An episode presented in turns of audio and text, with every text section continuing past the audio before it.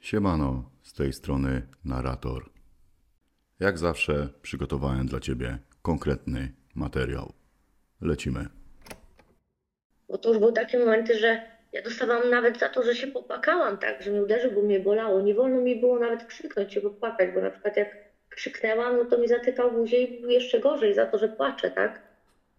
Albo za to, że, że, że krzyknę, że mnie coś boli, czy coś. Nie wolno mi było. Wtedy to już były takie reakcje, że na przykład wystarczy, że stanęłam, nie wiem, on wszedł do domu i stanęłam, przechodziłam z kuchni i jego, ten, jego sam mój widok, to, że, że przeszłam nie w tym momencie, co on chciał, to trzeba było mnie uderzyć, wiesz, trzeba było...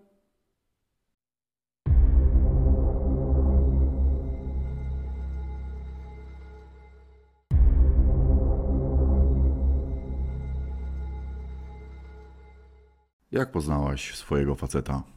E, przez mojego kolegę e, z liceum. Jakim był człowiekiem? Mm, jak go poznałam, e, bardzo przystojny, spokojny, miły. A ty jaką byłaś kobietą? Ja wtedy byłam bardzo pewna siebie, niezależna. Byłam na studiach, ale też pracowałam. No miałam 25 lat, więc już tak praktycznie życie miałam ułożone. Bardzo odpowiedzialna i zawsze ambitna byłam. Co ciebie w nim urzekło? Mm, To, że był dżentelmenem, takim prawdziwym dżentelmenem. Przyjeżdżał do mnie, zapraszał mnie na kolację do restauracji, zabrał mnie do kina, czasami odbierał mnie z uczelni. No i był bardzo sympatyczny, taki, taki inny niż większość chłopców. Nie miał głupotek w ogóle w głowie. Myślę, że wtedy e, no, wydawał mi się bardzo taki odpowiedzialny. Taki człowiek, y, z którym mogłabym już wtedy założyć rodzinę. Czy intuicja nie podpowiadała tobie, że pakujesz się w coś bardzo złego? Nigdy w życiu. Nie, nie. Ile lat temu wzięliście ślub? Y, Teraz będzie 15. Pobraliście się z czystej miłości, czy był jakiś inny powód? Mieliśmy już dziecko, ale ja bardzo y, byłam zakochana w moim mężu i wtedy myślałam, że on też we mnie, ale myślę, że on bardziej się mm, ożenił ze mną ze względu na dziecko, ze względu na odpowiedzialność, tak? Twój mąż był dobrym materiałem na ojca? Jak odnalazł się w temacie tacierzyństwa? Dla mnie był idealnym właśnie materiałem dla ojca. Był spokojny, miał y, mniej więcej już ułożone życie, też miał, miał pracę dobrą, dobrze zarabiał. No i myślę, że właśnie to był dobry materiał i na męża, i na, i na, i na ojca. Wtedy jak go dopiero co poznałam, to tak. Jak wyglądało wasze małżeństwo na początku? Zaraz po ślubie cywilnym można powiedzieć, że dość, nie to, że dość tak bardzo spokojnie, oczywiście, no, no człowiek się dociera, więc były między nami jakieś zgrzyty, ale nie było nic takiego bardzo konkretnego, bardziej, bardziej były tam, e, no bo przyz- musieliśmy się też przyzwyczaić do siebie, mieszka, dopiero co zamieszkaliśmy razem, więc raczej były zgrzyty o takie podstawowe rzeczy, że w domu trzeba to zrobić, czy tamto. No, on miał tak też swoje życie i ciężko, bo mm, też ja musiałam się dostosować do niego, a on do mnie i o to był na początku zgrzyty. Często się kłóciliście? Tak, na początku bardzo często. I jak wyglądały wasze kłótnie? Na początku jeszcze to ja byłam bardzo taka, y, no bo z racji tego, że ja zawsze byłam taka niezależna, ambitna, dobrze zarabiałam już na tamte lata, y, to y, no też wymagałam od niego pewnych rzeczy, a on no żył, żył powiedzmy tak jak kawaler jeszcze na początku i o to były kłótnie, bo on nie wracał do domu na przykład po pracy, y, często był pijany, y, nie zajmował się w ogóle dzieckiem, nie pomagał mi, tak wszystko było na mojej głowie. I o to były kłótnie. Ja jeszcze wtedy się dość dużo z nim kłóciłam, ponieważ e, no też swoje racje chciałam pokazać, no i były kłótnie, z tego tytułu były kłótnie. Kiedy pierwsza kłótnia przerodziła się w akt przemocy w stosunku do ciebie? E, Zaraz po, po ślubie kościelnym, jak e, e, okazało się, że jestem w ciąży, pojechałam po niego po prostu, bo on był e, u znajomych, był ze znajomymi na rybach i odebrałam go pijanego. No i po prostu jak wróciliśmy do domu, to ja już po drodze zaczęłam się z nim kłócić, że nie może tak być, że ja siedzę, to on nie wraca do domu, tylko jedzie na ryby, wszyscy umieją wrócić, on nie. No i on już zaczął się kłócić wtedy po drodze bardzo, to już było... I wtedy pokazał taką dużą agresję, ponieważ y, chciał wyskakiwać ze samochodu, uderzył w deskę rozdzielczą. No i dojechaliśmy do tego domu, no i zaczął mnie wyzywać. i oczywiście mówić mi, że, że, nie, że nie, chuj wie, czyje to dziecko i w ogóle to, no i to już się wtedy zaczęła dość porządna kłótnia, no i mnie kopnął. To był pierwszy raz. I co działo się później? No ja spakowałam mu walizki i kazałam mu się wyprowadzić z domu. To było na oczach waszego pierwszego dziecka? Tak, tylko że Klaudusia jeszcze wtedy była malutka na szczęście i tak nie, nie wszystko rozumiała, bo miała zaledwie nie, no, półtora roku, więc... Ale wszystko zawsze się działo na oczach dziecka. Jak twój facet zachował się następnego dnia? Rozmawialiście o, tym całym zajściu? Nie, nie, on nie, nie, nie rozmawialiśmy. Ja chciałam porozmawiać, on nie. Y, Siedział u swoich, pojechał do swoich rodziców i nie było go, nie wiem, to może dopiero po trzech tygodniach żeśmy rozmawiali kolejny raz. Ale to było na twoją prośbę? Mm, Nie, no ja się już nie odzywałam, Y, a on też jest e, bardzo uparty i zawzięty, więc on się nie odzywał, bo on uważał, że on nic złego nie zrobił. Ja próbowałam się z nim skontaktować też, no ale niestety nic go nie interesowało i on w sumie zawsze uciekał od rozmowy. Nig- Nigdy nie chciał rozmawiać, szczerze, po- po żadnej kłótni nie chciał nigdy rozmawiać. Jak czułaś się z tym wszystkim? Płakałam, bardzo źle, bardzo ciężko mi było. Powiedziałaś o tym zajściu komuś? Nie, nikomu wtedy nie powiedziałam, Dlaczego? bo się wstydziłam. Czego się wstydziłaś? Że myślę, że na początku to było tak, że wstydziłam się tego, że on mnie tak zatraktuje. Dlaczego po pierwszej takiej akcji nie odeszłaś od niego? Bo bardzo go kochałam, bardzo. To jak to sobie tłumaczyłaś? Że może to był jednorazowy jakiś tam wybuch, że wszystko się zmieni. No ale później się okazało, że to niestety się tak nie da. Po jakim czasie doszło do kolejnej kłótni? Nie chcę przypomnieć. Mniej więcej tak minęło, ja wiem, z półtora miesiąca, nie dłużej. I była kolejna kłótnia. Też z racji tego, że on po prostu pił i nie wracał do domu, tak? I jak tym razem zakończyła się wasza awantura? Y, Wtedy, wtedy to jeszcze był etap, że, bar, że no oczywiście mnie nawyzywał od kurę w ogniwek, to, to było na standardzie. No i znowu się wyprowadził po raz kolejny. Z jaką częstotliwością dochodziło do kolejnych spięć pomiędzy wami? No powiedzmy, że te pierwsze lata to, nawet pierwsze dwa, trzy lata to było tak, że mniej więcej co tydzień, co dwa tygodnie, czasami powiedzmy co pięć dni, to zależy. Zależy co w danym momencie, bo to było tak, że ja na przykład chciałam o czymś porozmawiać, bo pojawił się jakiś problem, tak? Chciałam z nim o tym porozmawiać, on każdą rozmowę traktował jak atak mój. I nie chciał o tym rozmawiać, on wtedy się zaczynał kłócić. I z tego, z tego się brały te awantury. W którym momencie wasze awantury przerodziły się w typową przemoc fizyczną ze strony twojego faceta?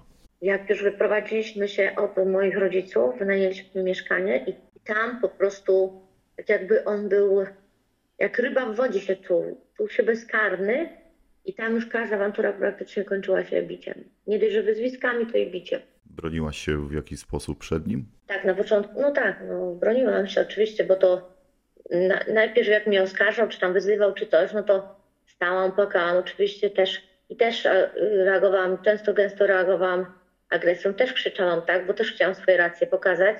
No, a no, jeśli chodzi o przemoc fizyczną, no to no nie bardzo, no bo co ja tam mogłam, jak on był dwa razy większy ode mnie i e, nawet jakbym chciała go uderzyć, to jedynie co tam ugryzłam go, czy udrapałam, tak, bo jedynie w ten sposób mogłam się obronić.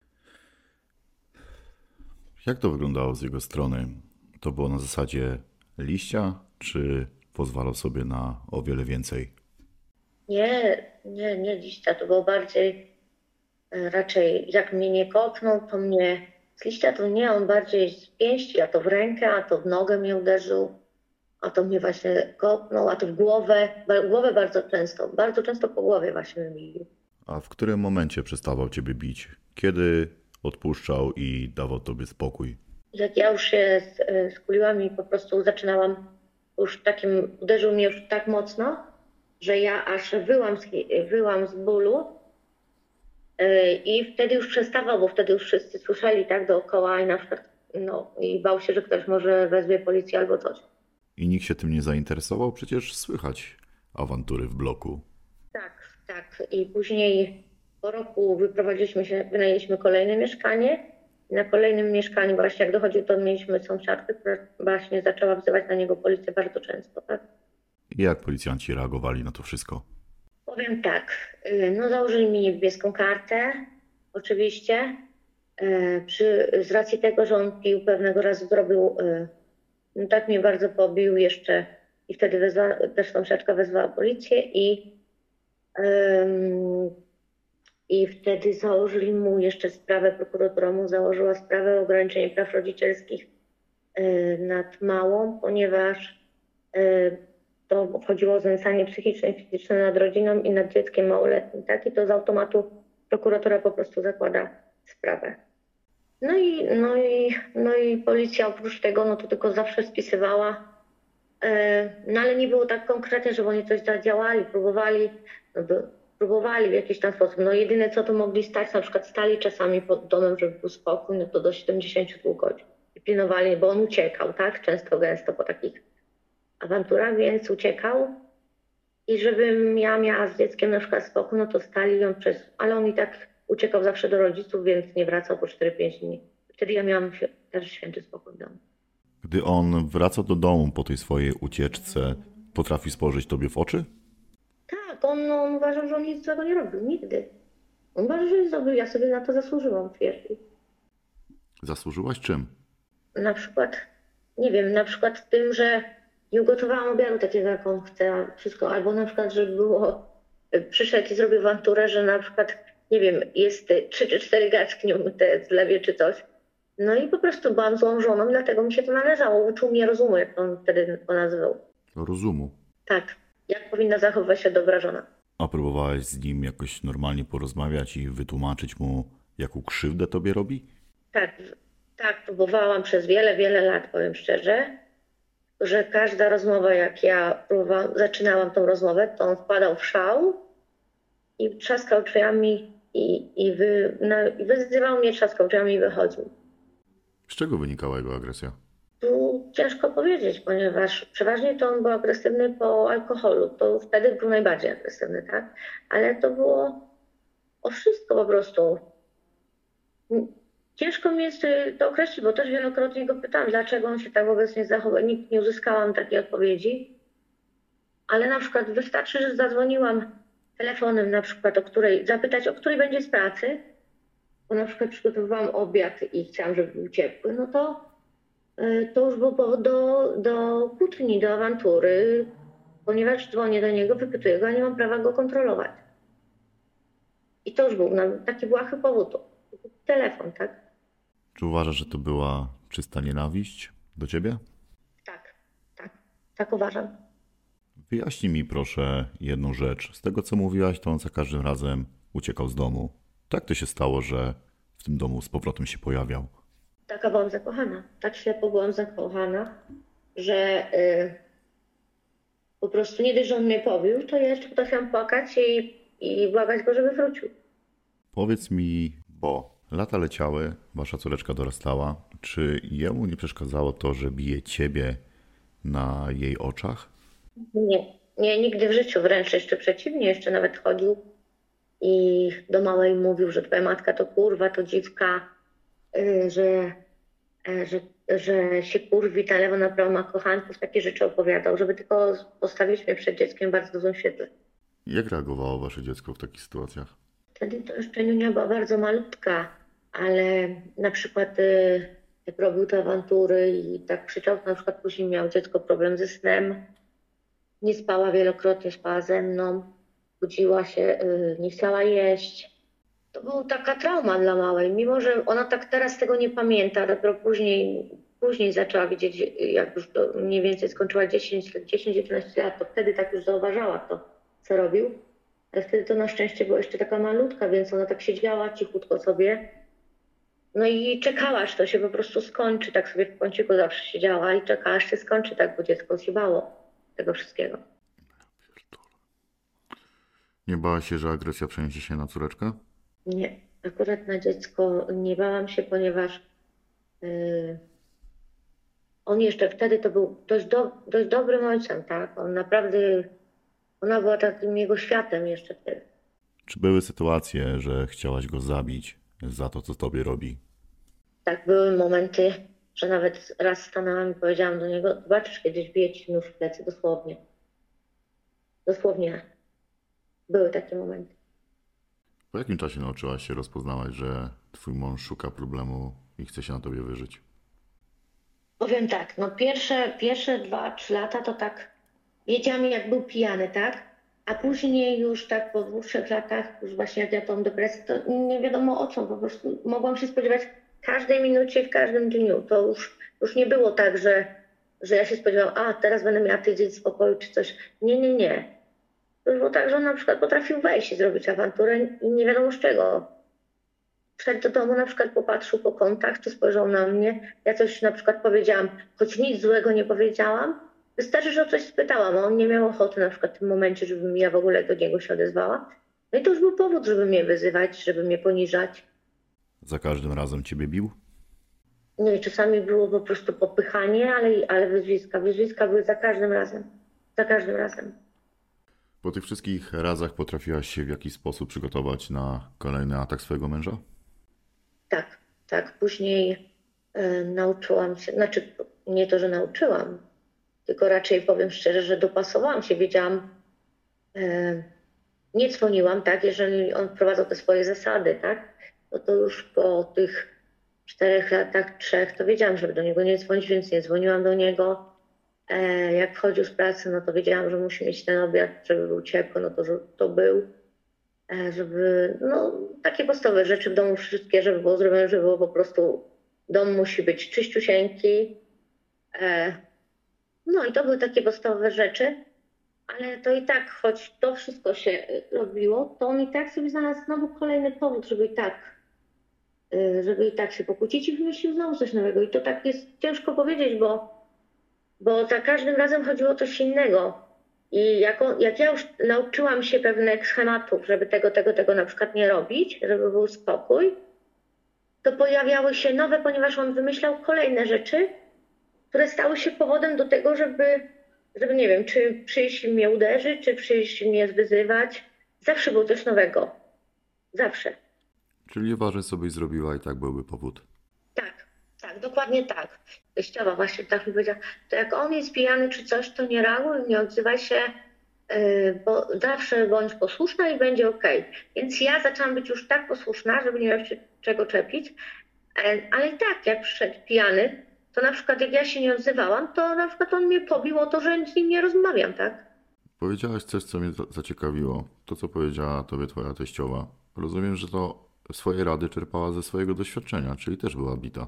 Nie wiem właśnie jak tam było dokładnie, ale mm, bo ja tam, y, ale tam też było w domu tak, że teściu był y, bardzo wybuchowy i agresywny. Teściowa zawsze była na każde jego zawołanie i aż mnie to też bardzo dziwiło, bo on leżał całymi dniami czasami, a ona mu po prostu usługiwała, jakby była jego służącą i nigdy się nie odzywała, tak? Dla mnie to jest zero-jedynkowa sytuacja. Twój mąż wyciągnął Tak, to z domu. dokładnie, dokładnie.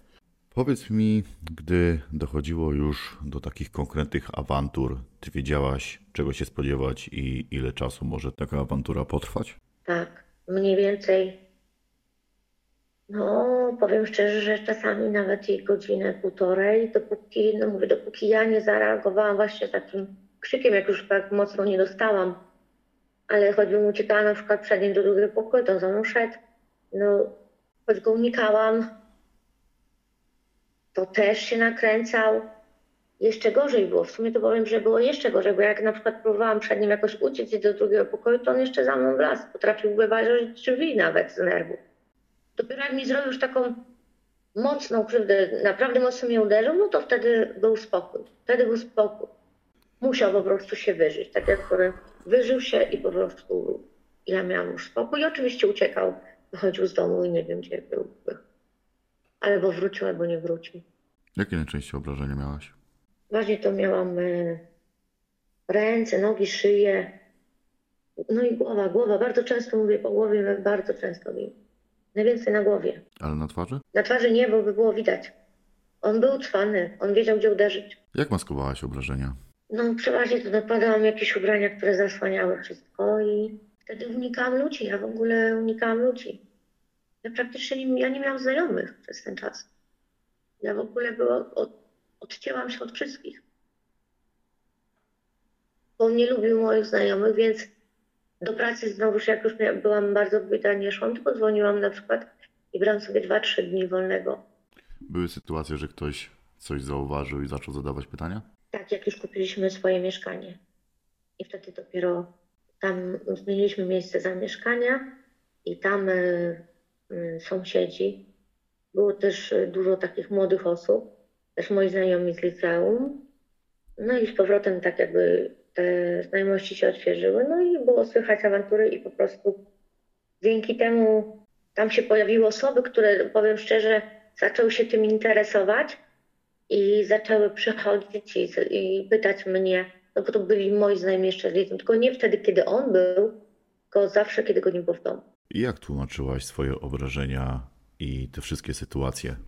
W sumie to mało o co się tłumaczyłam, szczerze powiedziawszy, bo oni tak wszystko słyszeli, bo to było bicie, poniżanie, wyzywanie tak, tak głośne, że w sumie no nie wiem, czy nie pół osiedla nawet o tym wiedziało i no i nieraz ktoś tam usłyszał, stojąc nawet koło bloku i, i oni dobrze wiedzieli, co się dzieje. Poza tym drugą rzecz, rzeczą było to, że on chodził wszędzie i na to tych moich znajomych opowiadał bardzo brzydkie rzeczy o mnie, a oni wiedzieli, że taką osobą nie jestem, no i wtedy, no i oni przychodzili po prostu też rozmawiać ze mną na ten temat, tylko że jak oni na przykład wchodzili rozmawiać i nie daj Boże on ich zastał w domu, no to ja miałam później awanturę o to, tak. Dopiero y, jeden taki mój bardzo dobry przyjaciel jeszcze z liceum e, raz wpadł i powiedział, że mówi weź ty się zastanów, mówi co ty robisz. No i on się tak, wiesz, troszeczkę powiedzmy, że przy nich tak hamował, tak? No i ja też zaczęłam, z, nie to, że opowiadałam ludziom, co się dzieje dokładnie, bo no była awantura i tyle. Nie tłumaczyłam się, raczej wstydziłam się o tym wszystkim mówić. Byłam bardzo zamknięta w sobie. Słyszeli, słyszeli. Dla mnie już wstydem było to, że oni to wszystko słyszeli, tak? I przyszli się, zaczęli pytać. I ja zawsze rozmowę kończyłam, możemy o tym nie rozmawiać. Tak na początku reagowałam. To mam jeszcze jedno pytanie. Jeżeli nie będziesz chciała odpowiedzieć na nie, to zrozumiem. Czy dochodziło z jego strony do przemocy na tle seksualnym? Powiedzmy, że to było tak, że e, wpadał czasami ze złości i, i mówił, że za karę teraz masz to ze mną, musisz się ze mną kochać. I w sumie to on mnie, wiesz, no, rzucał na łóżko, no, no i bo jesteś moją żoną i musisz, yy, no każde moje zawołanie ze mną robić. To było raczej na takiej, na takiej zasadzie, wiesz. Mhm. No zmuszał mnie, no zmuszał mnie, tak, tak. Powiem szczerze, że byłam zmuszana, tak. Jak to wszystko sobie tłumaczyłaś, te wszystkie krzywdy, które tobie wyrządził? Wtedy raczej sobie nie tłumaczyłam, płakałam. Płakałam, ja byłam brakiem człowieka. Ja nie wiedziałam, nie wiedziałam, co mam robić. Szczerze to, szczerze to codziennie kładłam się spać i się modliłam, żeby, żeby to się skończyło, że chcę umrzeć, tak? Przez wiele, wiele lat tak było. Były momenty, że ja popadałam w takie depresje, że y, nie wychodziłam z domu po 2-3 miesiące. Po prostu unikałam ludzi. Żeby, nie daj Boże, nikt na mnie nie spojrzał, czy o coś nie zapytał. Myślałaś o samobójstwie? Tak bardzo wiele razy. Tak. Miałam 7, w sumie miałam 7 prób samobójczych. Siedem prób. Tak. To były straszaki, czy faktycznie chciałaś to zrobić? Nie, nie, faktycznie, faktycznie. Przeróżne sposoby. Tabletki i, i przeważnie to często to się nawykałam tabletek. Później jeszcze jak brałam te, e, bo ja jak chodziłam do psychiatry, miałam silną tą depresję, to, to brałam te psychotropy różne, więc e, często gęsto tabletki. Raz wyschło, chciałam sobie nóż iść prosto w klatkę i e, tylko, że złapali mnie. Złapali mnie. To już było, to już były desperacki wtedy. No i raz też e, e, stwierdziłam, że jak się nabiorę dużo narkotyków, to umrę, ale nie umarłam. Różne, różne sposoby wymyślałam. A już po ostatniej, tej najgorszej z narkotykami stwierdziłam, że wylądowałam na szpitalu. Oni mi tam otrucili oczywiście wszystko i planowałam kolejną, ale w pewnym momencie pomyślałam sobie, już kolejna to była taka desperacka, że stwierdziłam, że pójdę na most, skoczę prosto w pociąg i, i wtedy mi się na pewno uda i będę miała wreszcie święty spokój. Ale wtedy pomyślałam, że skoro nie wiem skąd mi ta myśl naszła, że skoro tyle razy mi się nie udało, zawsze mnie uratowali, to, to jak skoczę pod ten pociąg, nie Boże, i na przykład nie, nie zabiję się, tylko będę kaleką do końca życia, jak moje dziecko sobie poradzi. To był moment, kiedy przestałam już dalej próbować.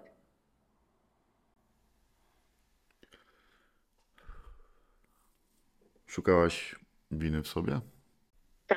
Tak, przez wiele lat ciągle szukałam winy w sobie, ponieważ e, jeżeli on stał nade mną, jeżeli to jest, to jest już takie naturalne się robi, bo jeżeli, jeżeli ktoś nad tobą stoi e, przez kilka lat i ci wmawia, że jesteś kurwą, szmatą, że nic nie potrafisz, że to, że tamto, to w końcu najpierw próbujesz robić wszystko, żeby dobrze, żeby, żeby, żeby nie miał się o to czepić. Mimo, że robisz dobrze, on i tak doszukuje się w tym coś złego i dalej ci wyzywa i mówi, że to robisz źle, że do niczego nie nadajesz, w ogóle, że jesteś nikim, że wstyd się z tobą na ulicy pokazać, że to, że tamto.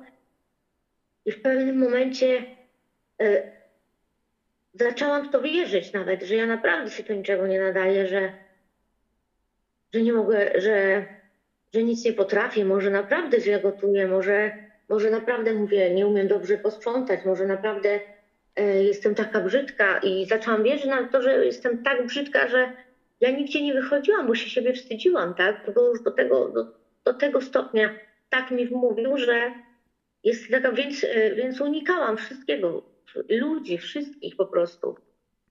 Bo sama siebie już się w pewnym momencie wstydziłam.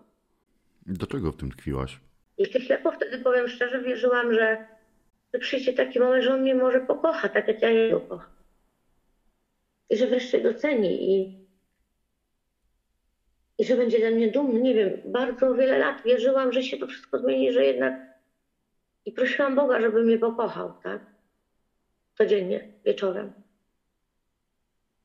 Nie miałam też przez to, że ukrywałam też to wszystko, to nie miałam wsparcia w nikim, bo nie miałam odwagi nawet powiedzieć komukolwiek, że coś, że takie rzeczy, nawet moim, nawet moim rodzicom nie mówiłam, po prostu się tak wstydziłam tego wszystkiego.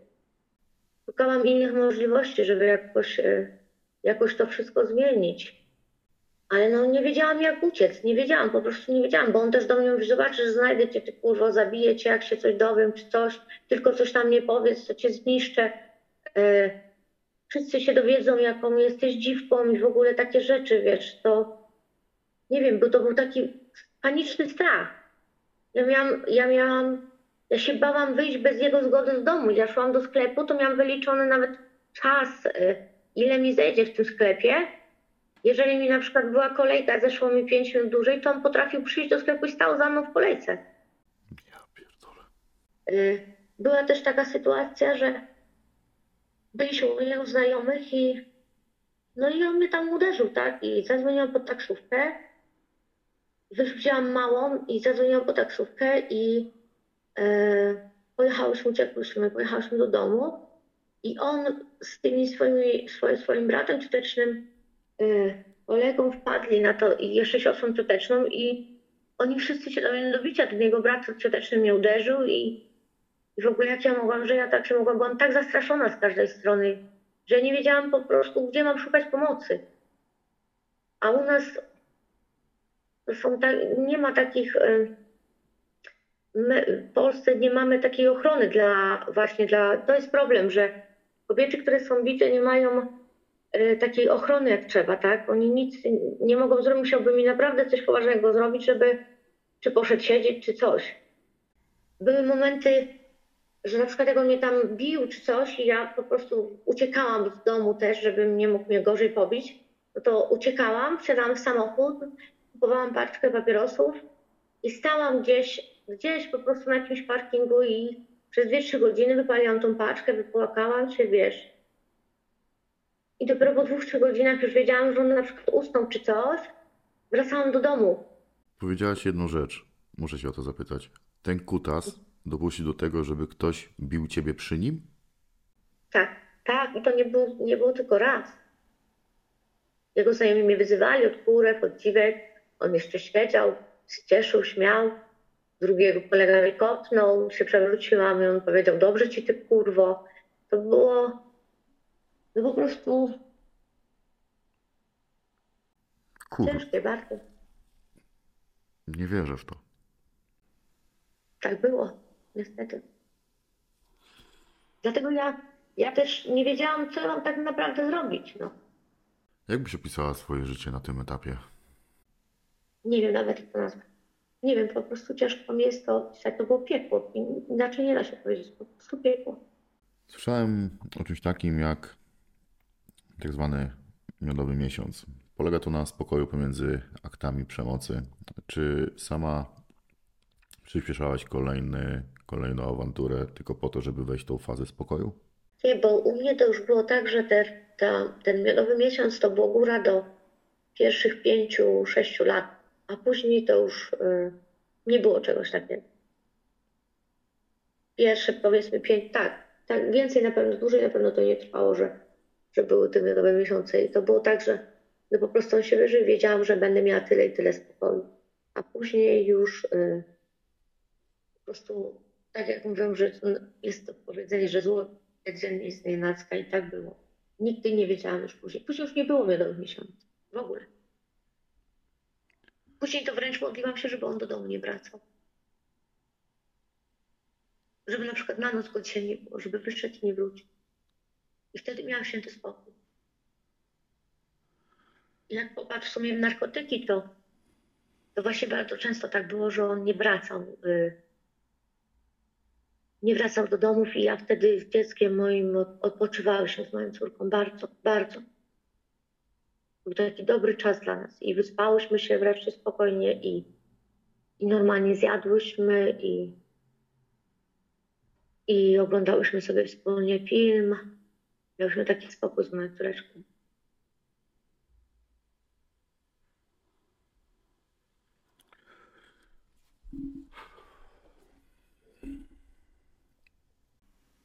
A wychodziliście gdzieś razem, czy cały czas siedziałaś sama w domu? Chodziliśmy tylko do jego znajomych, e,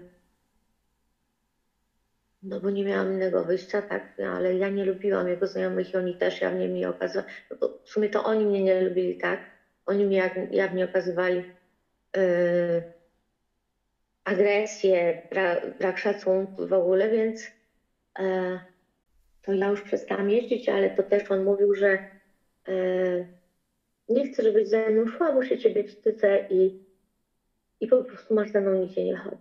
Nie, i, ale ja się cieszyłam na przykład, jeżeli tam nie szłam i cieszyłam się, że on w ten sposób się zachowuje, bo ja, to był taki, wiesz, mój spokój, jak, jak go nie było, on sobie do nich nie musiałam wysłuchiwać ich obelg czy pouczania, jaka to ja jestem w ogóle.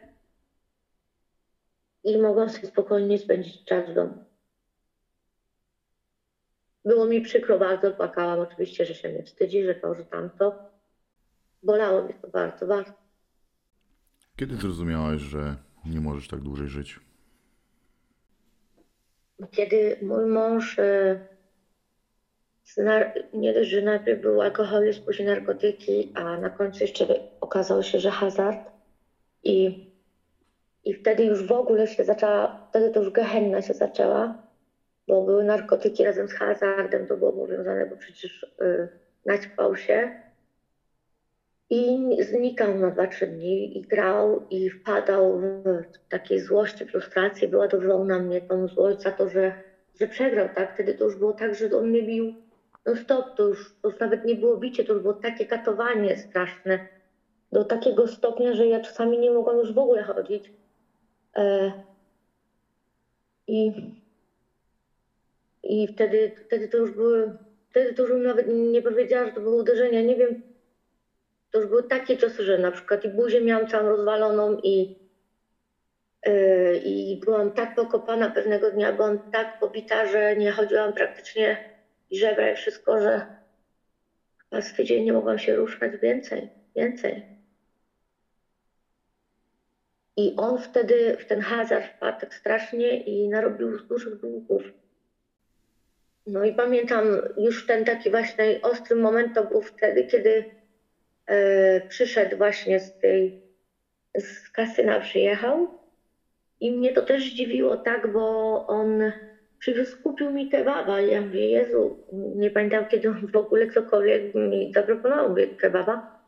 No i on, ja mówię, że zapytałam tylko, e, czy kupił mi, e, czy łago- łagodny, czy ostry. On mówi do mnie i wtedy dostałam. I wtedy za to pytanie dostałam tak bardzo, że miałam całą buzię, miałam rozkwaszony cały nos i przyjechała policja, oczywiście karetka, zabrali mnie na szpital, e, ponieważ, e, no ponieważ byłam cała we krwi, tak, tego, że ja w tym mam oku, to nawet nie wiedziałam dokładnie, co się dzieje, ale mnie wywieźli i e, 72 godziny stali mi pod blokiem.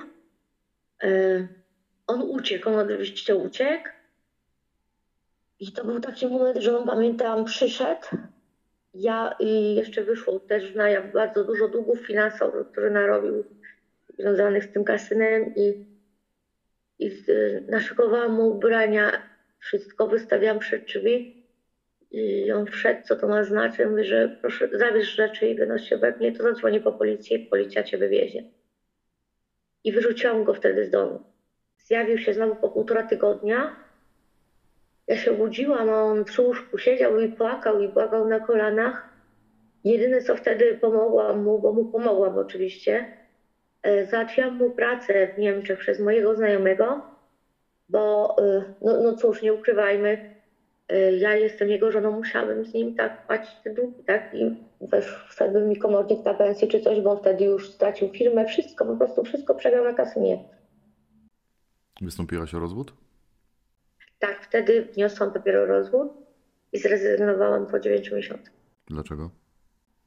Bo przyjechał i błagał mnie na kolanach, że się zmieni że- i przywiózł mi, e, płakał, kupił mi złoty łańcuszek, pierścionek, wszystko, że e, on nie wyobraża sobie życia beze mnie i że obiecuje mi, że teraz już wszystko się zmieni, że będzie dobrze i on dłużej nie może znieść tego, że ja się do niego nie odzywam w ogóle, że on jest już innym człowiekiem, że wszystko już teraz będzie dobrze. I ja mu dałam czas, powiedziałam mu, daję ci pół roku, jeżeli zobaczę twoją zmianę, e, to wtedy mówię, e, zrezygnuję z tego rozwodu. No i on, no, no, no widzisz, no, na tyle cwany był, że przez te sześć miesięcy się tego trzymał. I co było później? I z powrotem zaczął przyjeżdżać, wyzywać mnie, bić. Za każdym razem to się pojawiał w Polsce. Na szczęście, na szczęście nie pojawiał się bardzo często.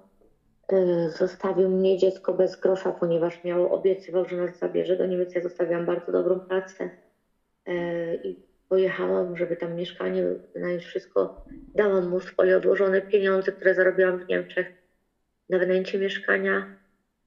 I przyjechałam, miałam zjechać tylko do Polski, żeby tutaj wszystko pozałatwiać, wszystkie dokumenty, wsz- wszystkie do, ten, do, dokumenty dziecka do szkoły tam.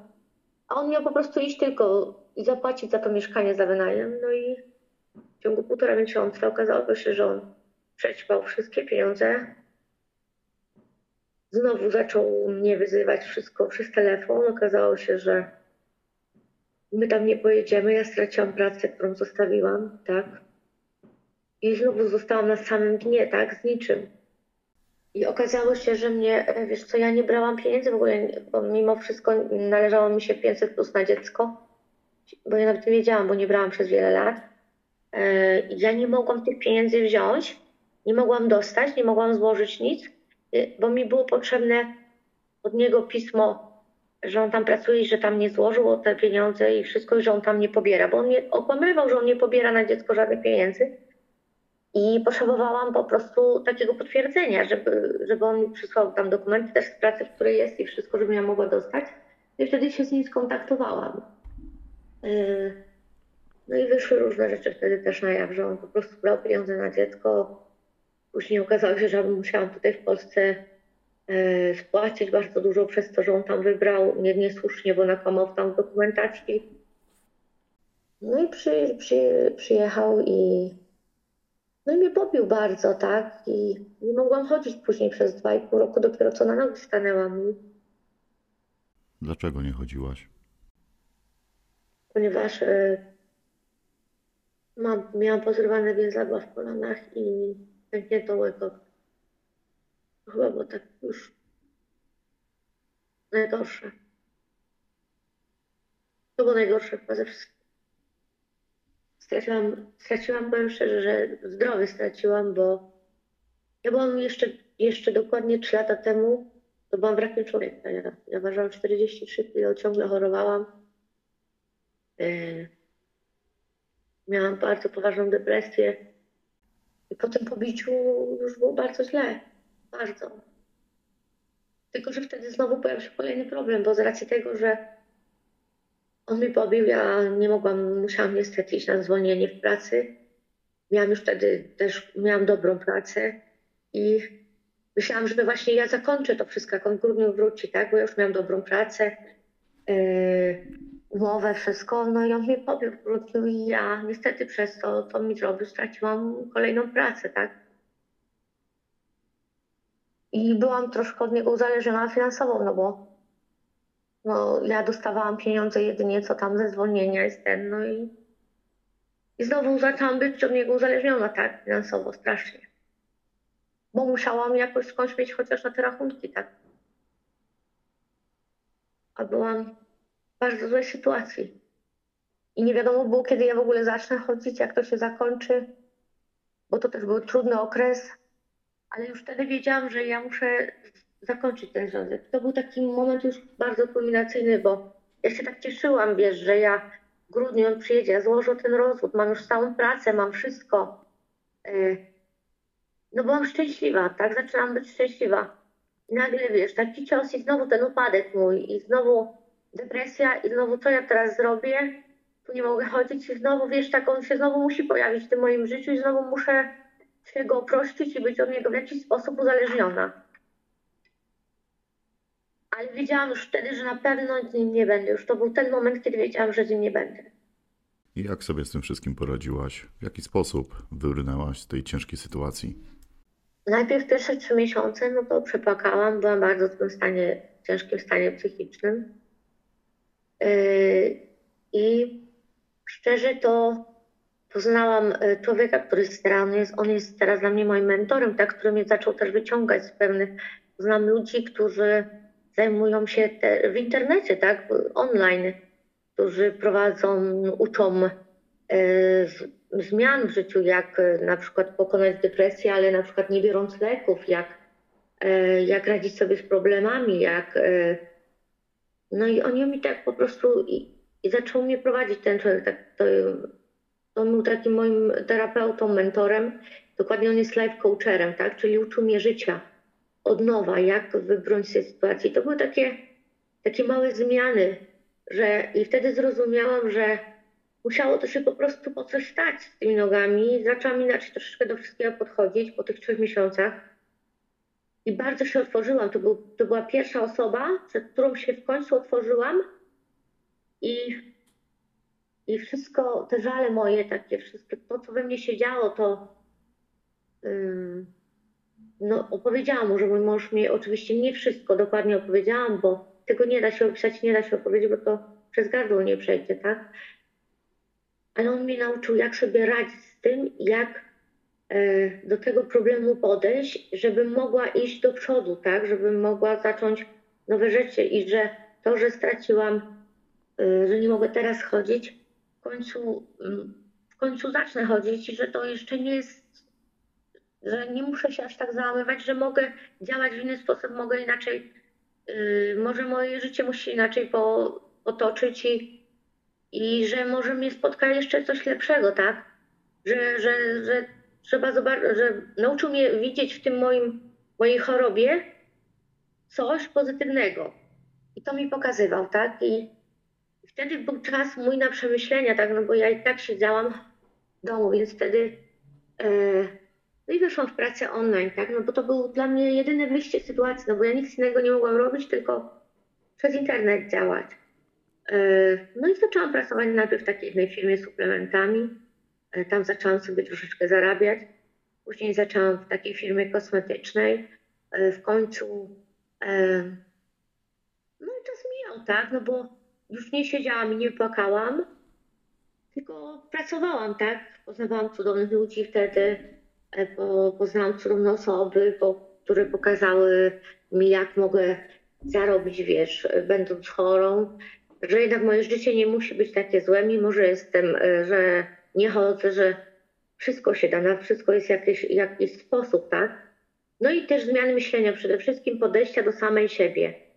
E, Pierwsze co to pamiętam było bardzo dla mnie trudne, żebym wrzuciła w ogóle zdjęcie na Facebooka, bo wiesz, ja cały czas myślałam, że jestem taka brzydka, Boże. i- No miałam bardzo niską samoocenę, bardzo niską. Nie da się tego opisać. Byłam nieśmiała, yy, bałam się odezwać do ludzi, bo bałam się, że źle zareagują. Yy, bałam się coś o sobie powiedzieć, bałam się pokazać, wiesz. I wtedy pamiętam pierwszym przełomem to było właśnie to zdjęcie, które wrzuciłam na Facebooka. No i to wtedy zaczęły się te moje zmiany, dokładnie 2,5 roku temu właśnie, ten okres. I, wte, I wtedy powiedziałam też już do mojego męża, że tylko stanę, już pamiętam wtedy mówiłam, tylko stanę na nogi z powrotem i się rozejdziemy po prostu, że doprowadziłeś, zniszczyłeś mnie całkowicie, że boję się, że jeszcze trochę i ja, nie wiem, albo mnie gdzieś zabijesz, albo, albo nie wiem, potrącisz samochodem i mówię, dziecko straci matkę. Nie mogę by z tobą być, ponieważ y, nie pozwolę sobie dłużej też na to, żeby mnie ktoś tak traktował. Ile lat katował ciebie ten człowiek? Ile czasu trwało twoje piekło? Dokładnie 13 lat. Ile czasu dochodziłaś do siebie po tym wszystkim? Chodzi mi o psychikę i o ciało. Dopiero teraz doszłam do siebie. Dopiero teraz. Można powiedzieć, że dopiero w tym roku doszłam do siebie. Jak to wszystko wpłynęło na twoje dziecko? Źle, źle. Moje dziecko w tym momencie je, chodzimy do psychoterapeuty. Moje dziecko też ma bardzo niską samoocenę, bo były momenty, że, że sama do mnie mówiła, że tata jej nie kocha. Bardzo się na niego też odbiło. Y, Później też, jak była starsza, rozumiała mniej więcej dwa lata temu, zaczęła do mnie mówić, że jak on przyjeżdżał po prostu nawet do Polski, cała ta sytuacja się też stała z moimi nogami, to ona też już wiele zrozumiała i ona była bardzo wycofana, tak? Bo wstydziła się też tego wszystkiego, co się u nas w domu działo. Też często gęsto mówiła do mnie, dlaczego my nie mamy normalnego domu. Ja też wtedy zaczęłam rozumieć, mówię, jaką krzywdę jej zrobiłam, tak? Ja walczyłam o kogoś, kto nie był wart mojej uwagi, zamiast poświęcić ten czas swojemu dziecku i stworzyć jej szczęśliwe życie.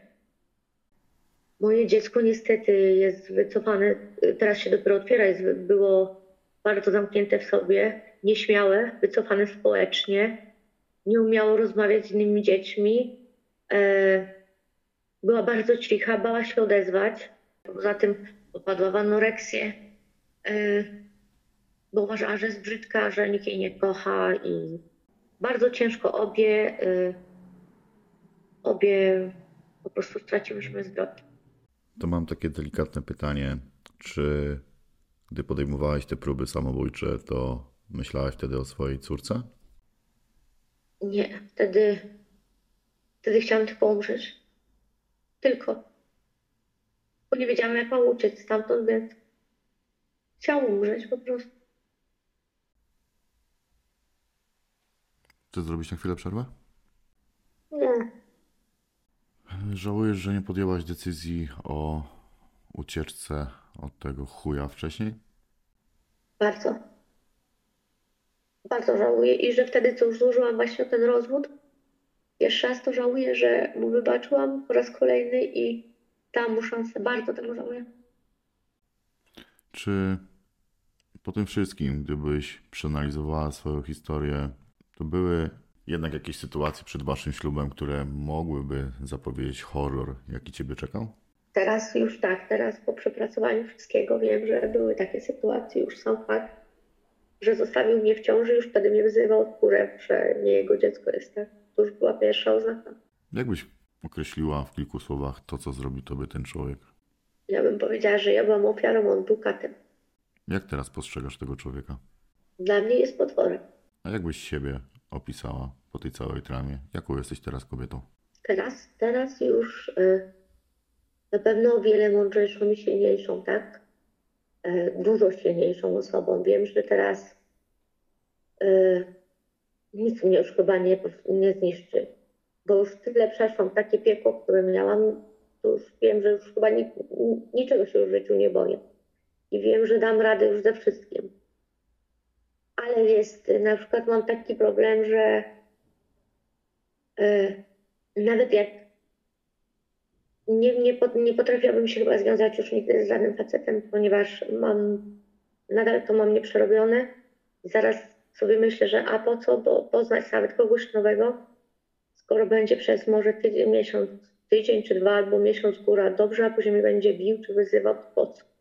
To jest, e, to we mnie siedzi na przykład i, i ogólnie to unikam mężczyzn.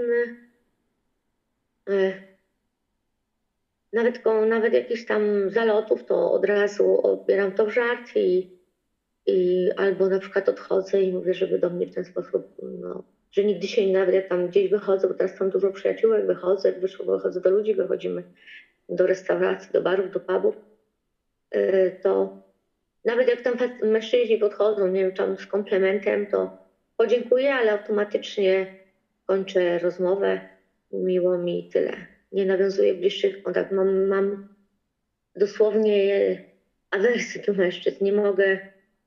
Y, każdego już mierzę jedną miarą, tak? Po prostu trzymam się od nich na dystans. Od razu na taką barierę, taki dystans. To, to jest, to jeszcze we mnie bardzo siedzi, tak? Ale, ale stanęłam bardzo na nogi i dużo mnie to nauczyło i jestem bardzo silną osobą teraz. Bardzo. Jak wygląda teraz Twoje życie? Na ten moment mogę powiedzieć, że jestem bardzo szczęśliwą osobą. E, właśnie e, wrac, dosłownie wróciłam do życia, bo zaczęłam chodzić. E, teraz no, dostałam zdolność, niedawno co dostałam zdolność do pracy, więc no, muszę poszukać pracy. Ale wiem, że będzie wszystko dobrze i że ta praca się znajdzie. Zrobiłam, przez ten czas y, poszłam na kolejne studia. Y, dodatkowo y, jestem trenerem rozwoju osobistego i nauczyłam się szczęśliwie żyć. Teraz doceniam każdą chwilę. Cieszę się życiem, naprawdę cieszę się życiem. Cieszę się życiem teraz. Tak jakbym na nowo, na jakąś, którą muszę, wiem, że muszę wykorzystać na maksimum. Wierzę, że to zrobisz. Przed wywiadem poprosiłem Ciebie, żebyś nie mówiła, co studiowałaś i co aktualnie studiujesz. Możesz teraz o tym powiedzieć? Pierwsze studia to były resocjalizacja i sądownictwo. Później zrobiłam sobie pracę socjalną, a teraz aktualnie robię sobie pedagogikę specjalną z korekcyjną, żeby dodatkowo pracować jeszcze, bo tak to pra pracowałam tylko z osobami z uzależnieniami, z niedostosowaniem społecznym trudnymi, a teraz jeszcze dodatkowo chcę pracować z niepełnosprawnymi i e, jeszcze chcę iść na psychoterapię, jak tylko teraz skończę, bo już został mi ostatni rok kolejnych studiów, to chcę iść na psychoterapię jeszcze. Teraz chciałbym, żebyś wykorzystała wiedzę, którą posiadłaś, aby odpowiedzieć mi na ostatnią serię pytań. Jeżeli facet uderzy raz kobietę, to można spodziewać się kolejnych podobnych akcji? Powiem, że tak. Tak, bo y, to jest taka pewna zasada że jeżeli on, to, to jest osoba, która po prostu nie radzi sobie ze swoimi emocjami. Teraz mogę to jawnie powiedzieć. I jeżeli on od razu już y, po tym, jak uderzył tą kobietę, czy tam no są też kobiety, które biją mężczyzn, tak? Jeżeli się takie coś zdarzy y, i ta osoba, która stosuje przemoc, agresor, nie chce później, o ten agresor, tak, nie chce później o tym rozmawiać, i nie czuje się winny z tego tytułu, to na pewno powtórzy się drugi raz, e, drugi raz taka sytuacja. Bo jeżeli na przykład powie, że e, od, od, naj, najlepiej by było od razu postawić mu warunki, że słuchaj, porozmawiajmy, pójdziemy na terapię, ja ci pomogę, mogę nawet z tobą chodzić na tą terapię, jeżeli chcesz, jeżeli ten, żebyś nauczył się, czy nauczyła radzić sobie ze swoimi emocjami, z agresją, żebyś zrozumiała, że tak nie należy robić i się zachować, to wtedy tak, bo ten, ta osoba będzie chciała coś, to wtedy na pewno nie dojdzie do drugiej sytuacji, bo ona się godzi na tą terapię i ona chce coś ze sobą sobie zmienić, ale jeżeli się nie zgodzi na terapię, nie przeprosi, na pewno będzie się to powtarzać i to, z, i to z upływem czasu na pewno coraz częściej. Czy w takich sytuacjach powinno być miejsce na przebaczenie? E, tak, A dlaczego tak? Powiem, ponieważ e, ja przez wiele, wiele lat trzymałam sobie ten żal i ciągle przypominam, i to mnie doprowadzało do depresji, tak? Nie umiałam sobie radzić z tym, bo ciągle tylko w mojej głowie siedziało to, jak on mnie bije, jak mnie katuje, jak mnie wyzywa. Dopiero jak e, przebaczyłam, bo przebacza się nie dla niego, to nie jest przebaczenie dla niego, dla, dla tego agresora, tylko dla samego siebie, tak? Bo wtedy człowiek staje się taki lżejszy i y, jeżeli wiem, że przebaczyłam, to wiem, że radzę sobie już z tą sytuacją i mogę stanąć już na nogi. Dopóki nie przebaczy się, nigdy nie wprowadzi się w życiu zmiany. Y, I sama wiem to też po sobie. Czując żal i ciągły gniew i złość na tego człowieka, ja byłam w ciągłej depresji, ciągłej, bo ciągle przypominałam sobie te wszystkie y, złe rzeczy i na przykład kładąc się spać, ciągle o tym myślałam, nie mogłam spać, nie mogłam jeść, na przykład płakałam całymi nocami, przez co byłam słaba psychicznie e, bardzo i nie tylko psychicznie, bo i fizycznie też, bo ja łapałam każdą chorobę, a dopiero jak mnie nauczył właśnie ten mój mentor właśnie e, o tym przebaczeniu mi zaczął tłumaczyć, że to jest właśnie dla samego siebie, że muszę to przetrawić, i muszę przebaczyć, ale nigdy nie zapominać, bo mówi, nie mówi się o przebaczeniu, to nie jest to, że się zapomina. To jest to, że wybaczam ci, mi to zrobiłeś. Już nie mam do ciebie złości, ale zawsze mam to, w, będę miała to w pamięci, tak? To jest taka ulga dla, dla nas, dla osób, dla tych ofiar. Ja wam ofiarą i powiem szczerze, dopiero jak wybaczyłam i zrozumiałam, że muszę iść dalej, że chcę zmian, to wtedy się zmiany zaczęły. A żyjąc, tkwiąc w tym, bez przebaczenia. Cały czas byłam w miejscu, ciągle upadałam, ciągle. Ciągle było źle. Powiedz mi, jak kobieta powinna reagować w sytuacji, gdy staje się ofiarą przemocy ze strony męża, partnera? Teraz mogę powiedzieć, że jeżeli, że jeżeli się to już zdarzy, to od razu trzeba być konsekwentnym. Wiem, że ciężko jest się rozejść e, na przykład przez mężem czy z partnerem, tak, jeżeli się go kocha, ale uważam, że od razu trzeba zareagować i od razu trzeba postawić warunki albo po prostu zakończyć tą znajomość. I to z miejsca. W którym momencie powinno się zakończyć taką relację? Ja uważam, że już po pierwszym, e, po pierwszym razie jak uderzy. Jak pokonać strach przed odejściem od oprawcy? To jest właśnie najtrudniejsze. To jest najtrudniejsze. E, to jest, e, dlatego tak długo się tkwi w tym wszystkim, ale teraz ja mogę powiedzieć na moim przykładzie i każdemu tak doradzam. Przede wszystkim to tak, otworzyć się, powiedzieć wszystko rodzinie, przyjaciołom, bo to są osoby, które najpierw nam pomogą, tak? I nie bać się im mówić o tym, bo jednak y, oni zrozumieją i przyjdą i ci pomogą i naprawdę będą cię wspierać. Fakt faktem, na początku to jest tak, że jak oni przychodzą rozejść się wszystko, to ty wiesz, często gęsto reagujesz złością, nie mów mi co mam robić, jak ja mam kurwa z tego wyjść, nie pouczaj mnie, bo ty nie jesteś w takiej sytuacji, wiesz. I takie są reakcje. Dopiero później sobie człowiek uświadamia, że ci przyjaciele chcą ci pomóc, a nie chcą ci na źle, nie? I, e, i oni, ale oni muszą przychodzić, wiesz, i musisz, rodzina te muszą ci cały czas mówić, że zmień to, tak? Musisz coś z tym zrobić. Nie głaskać cię po głowie wtedy i płakać razem z tobą, tylko wręcz przeciwnie, wyciągać do ciebie rękę i pomóc ci w tych zmianach, tak, że, żebyś wiedział, że zawsze możesz na nich liczyć w nocy o północy.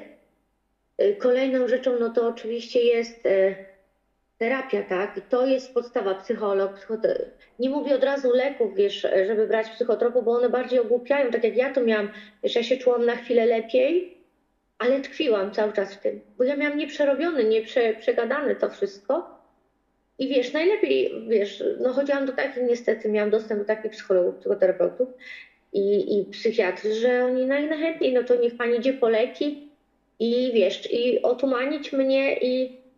Ale dalej, wiesz, problem niech będzie taki, jak jest, no.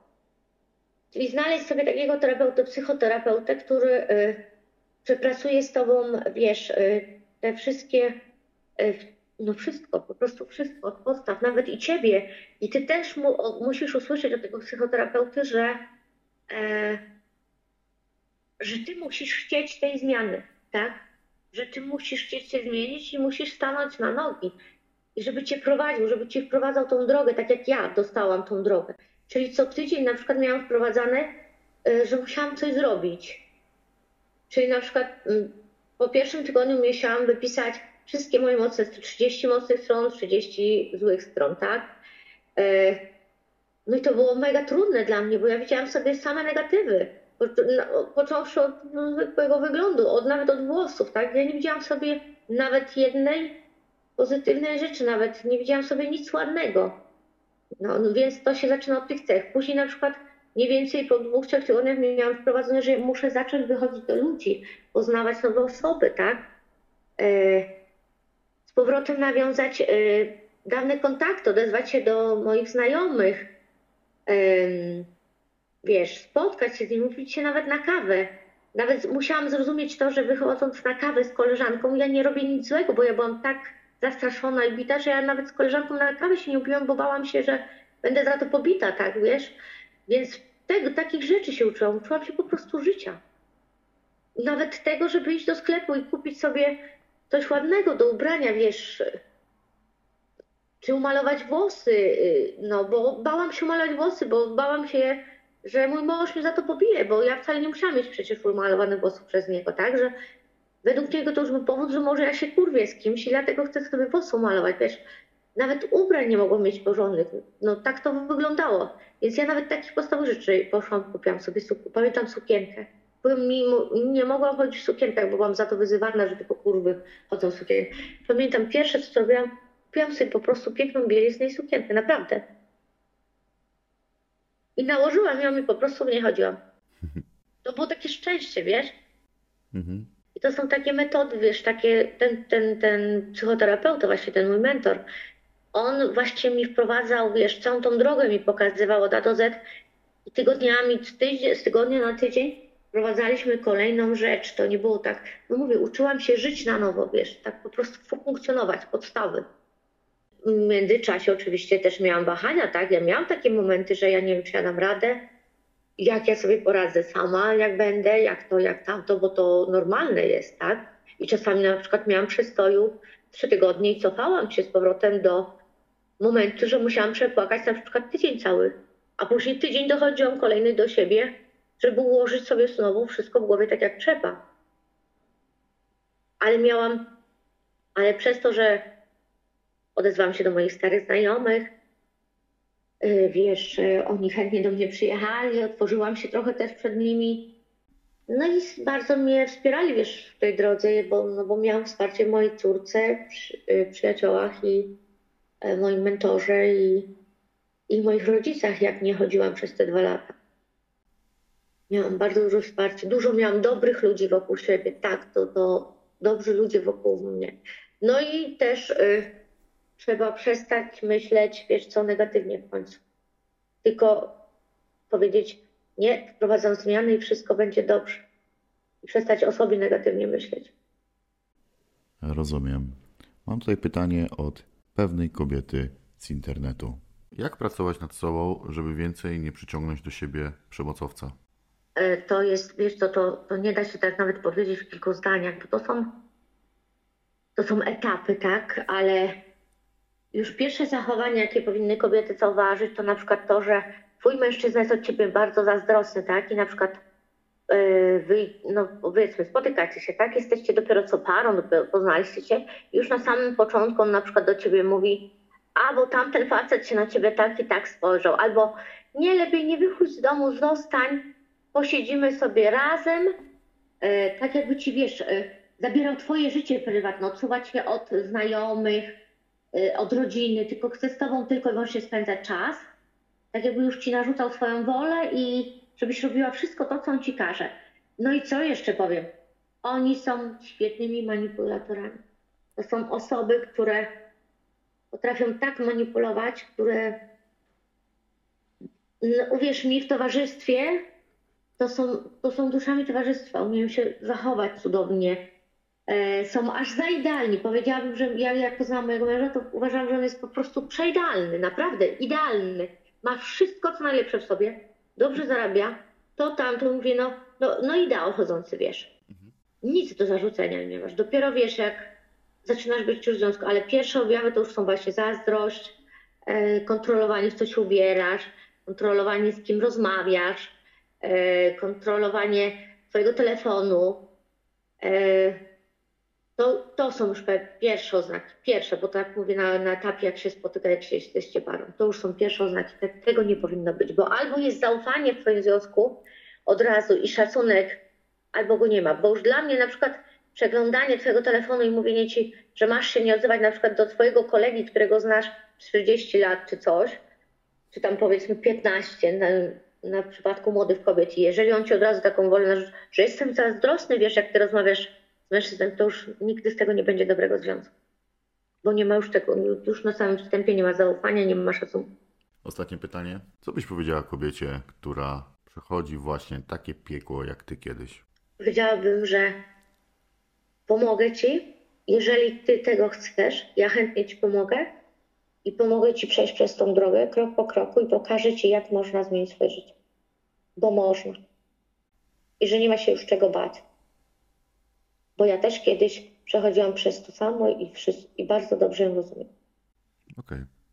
Na sam koniec życzę Tobie, żebyś trafiła na tego odpowiedniego faceta, który będzie Ciebie traktował tak, jak na to zasługujesz. To będzie trudne, ale dziękuję bardzo. Nie wiem, na razie kocham swoją samotność i nie wiem, kiedy przyjdzie taki moment, żebym się otworzyła na nowo. Ale dziękuję Ci bardzo. Może i przyjdzie czas na tą miłość, nie? Na pewno.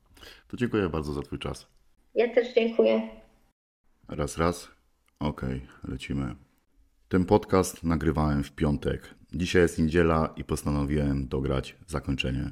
Musiałem to wszystko przemyśleć na spokojnie w głowie, bo ta cała opowieść strasznie mnie zmiażdżyła. Podczas moich nagrań staram się nie oceniać ludzi i ich zachowań, tylko po to, by nie zakrzywić odbioru przedstawianej historii. W tym przypadku nie mogę być obojętny. Uważam, że facet, który podnosi rękę na swoją kobietę, jest życiową pizdą i nieudacznikiem oraz nie zasługuje na miano faceta, tylko zwykłej kurwy. Znęcając się nad swoją żoną czy partnerką, stajesz się zwykłym śmieciem. Spadasz w hierarchii na samo dno i tam zostaniesz do końca życia. Dlaczego? Bo sprawiasz ból osobie, która ciebie pokochała takim, jakim byłeś. Niszczysz kobietę, która kiedyś w ciebie wierzyła i traktowała jak najlepszego przyjaciela. Niestety jesteś na tyle zjebany, że pewnie nawet tego nie dostrzegłeś. Karma wraca, kurwo. Pamiętaj, tyle ode mnie do ciebie. Jest jeszcze jedna bardzo ważna sprawa. Mam świadomość, że takich dramatów jak ten, opowiedziany przez moją rozmówczynię, jest mnóstwo. Przeważnie rozgrywają się za zamkniętymi drzwiami w domowym zaciszu. Często kobieta, która padła ofiarą przemocy, jest zastraszona i boi się poprosić o pomoc, by wydostać się z tego piekła na ziemi. Z tego powodu stworzyłem grupę wsparcia dla kobiet dotkniętych przemocą. Jeżeli czujesz się samotna i nie masz siły, by zrobić pierwszy krok ku normalności, dołącz do tej społeczności. Nad grupą czuwają terapeuci, którzy Ciebie wysłuchają i podpowiedzą, gdzie szukać pomocy. Możesz liczyć również na wsparcie innych kobiet z podobnym bagażem doświadczeń. Nie jesteś już sama. Link znajdziesz w opisie tego nagrania. Dziękuję wszystkim za poświęcony czas i uwagę. Narrator.